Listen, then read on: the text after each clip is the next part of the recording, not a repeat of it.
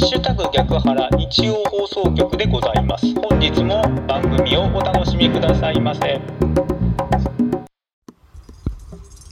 おはようございます。ハッシュタグ逆ハラ市川秀幸です。この番組はろくがつにじゅういちにち日曜日の朝に聞いていただくように録音していますが、いつ聞いていただいても大丈夫です。ながらで聞いてください。私もながらで録音しています。よろしくお願いします。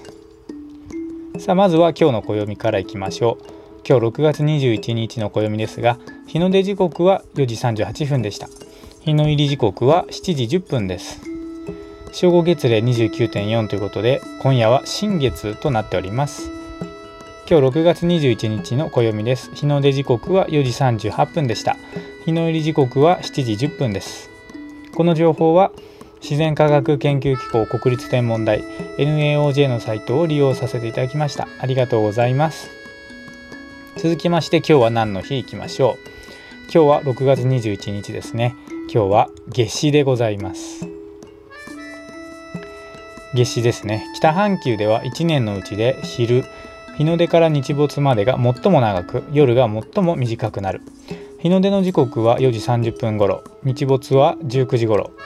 昼の時間は約じゅうよじかんさんじゅっぷん、夜の時間は約くじかんさんじゅっぷんとなる。しかし日本の大部分では梅雨の時期にあたり、日照時間は冬よりも短くなることも多い。暦便覧には陽熱至極し、また日の長きの至りなるをもってなりと記されている。南半球では昼と夜の長さの関係が北半球と逆転するため、この日はいちねんのうちで最も昼の時間が短く、夜が最も長くなる。日本の関西地方などでは夏バテ防止や稲の根が八方に広く張ることを願ってタコを食べる風習がある。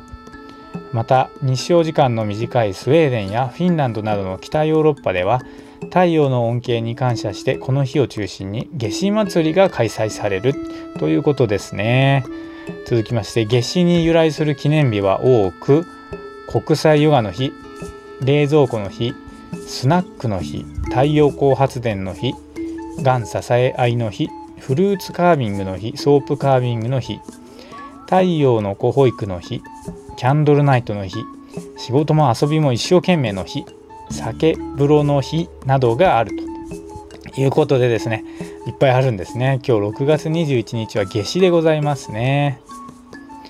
以上は雑学ネタ帳というサイトを利用させていただきました。ありがとうございます。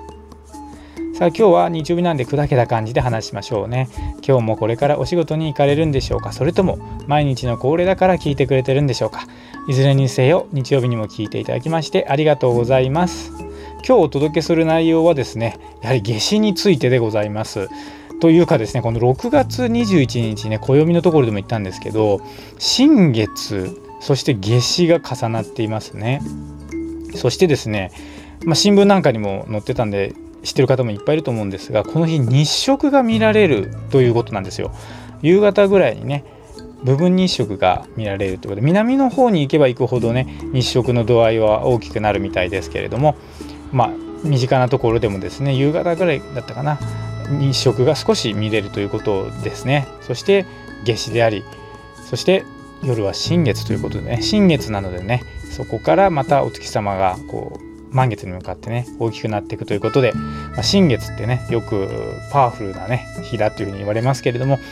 いろいろと重なっている日でありまして、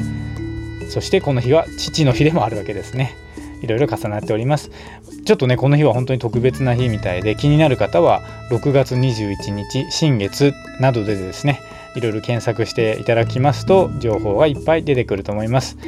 せっかくなんでね、空に親しみを持っていただきたいと思ってお届けいたしました。ということで、今日日曜日ですね、今日も元気に過ごしてまいりましょう。お仕事行かれる方、行ってらっしゃい。行ってきます。